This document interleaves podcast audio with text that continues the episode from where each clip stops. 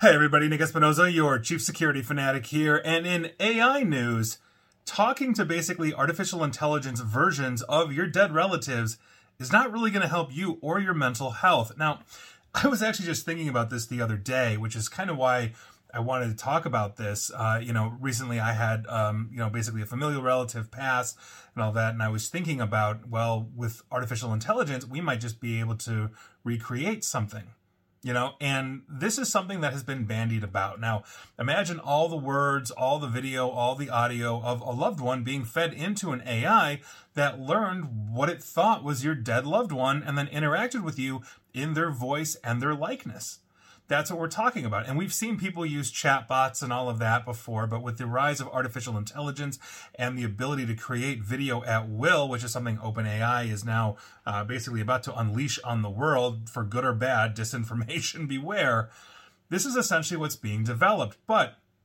there are some negative side effects. And so I wanted to just basically talk about what that is because I did my homework and I went looking at actual studies from mental health publications on this.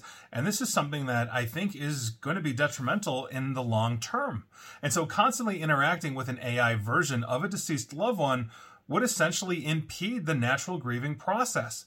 It may leave individuals stuck in that state of denial, as in, no, they're not actually dead because they're right in front of me on the screen and I can talk to them and they can talk back.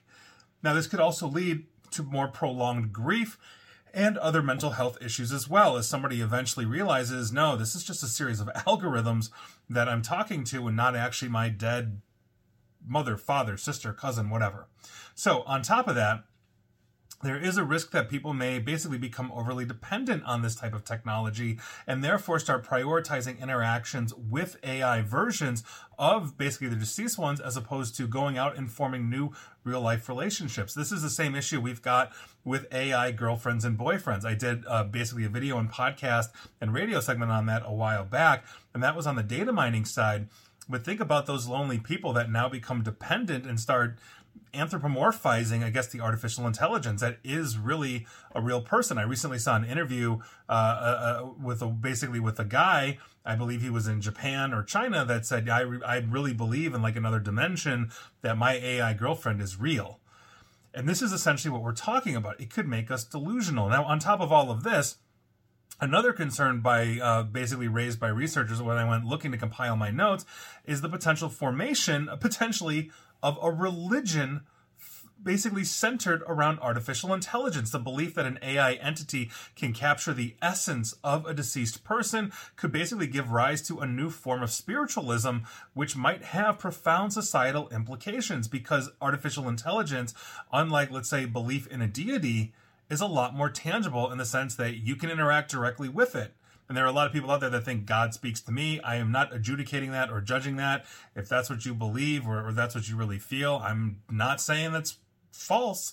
But with an artificial intelligence, you can press a button, you can get a response, people can review that response as well.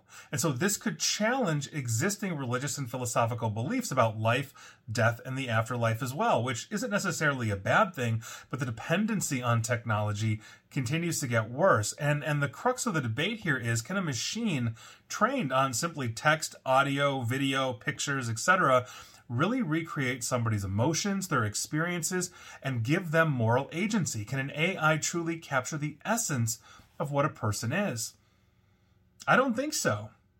And, and and I think it's going to be an interesting future to watch this unfold.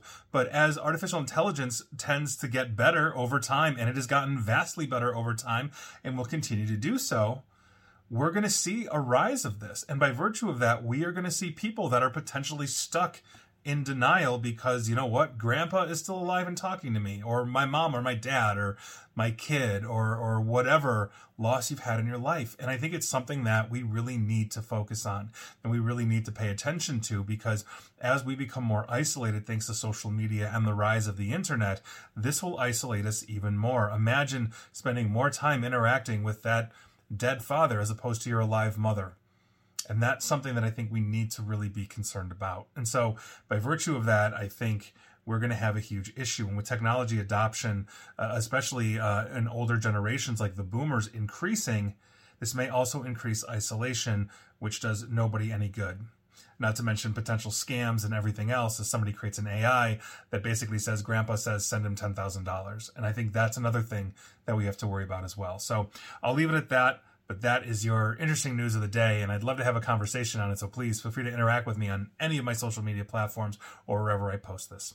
And please like, share, follow me here on Facebook and Twitter at Nick AESP. And please feel free to subscribe to me at YouTube as well. And as always, stay safe, stay online, and please attempt to stay private. Thanks, everybody.